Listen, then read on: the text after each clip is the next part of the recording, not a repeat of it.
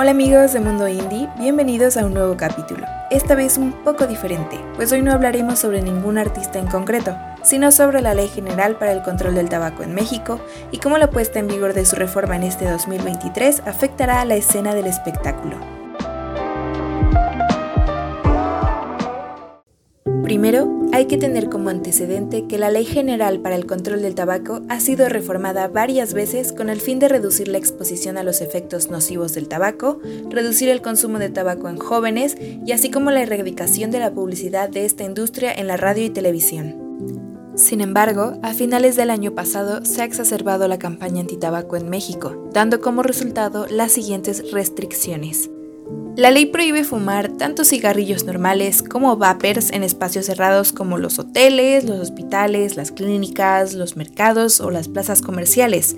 Sin embargo, también está prohibido fumar en espacios al aire libre como terrazas, balcones, áreas de juegos, incluso los paraderos de transporte público, y más aún los centros de espectáculo, ya que son considerados lugares de concurrencia.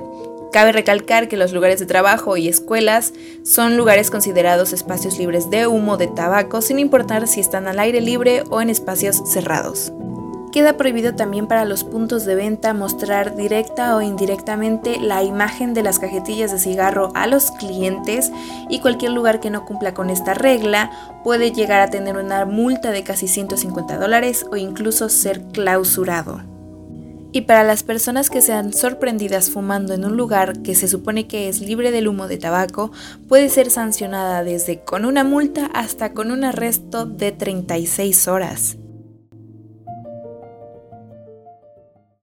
Las nuevas disposiciones gubernamentales en torno al control del tabaco en México pueden parecer excesivas.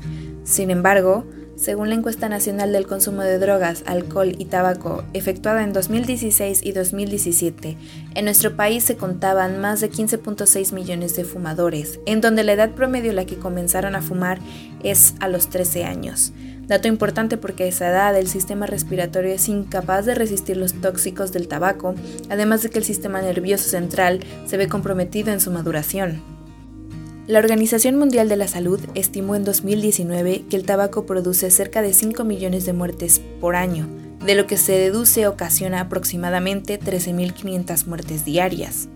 En México, fumar mata anualmente a 63.200 personas y cuesta más de 116 mil millones de pesos por año la atención médica en hospitales y centros de salud que tratan las patologías que provoca el consumo de tabaco, incluyendo cáncer pulmonar, enfermedad pulmonar obstructiva crónica y afecciones cardiovasculares.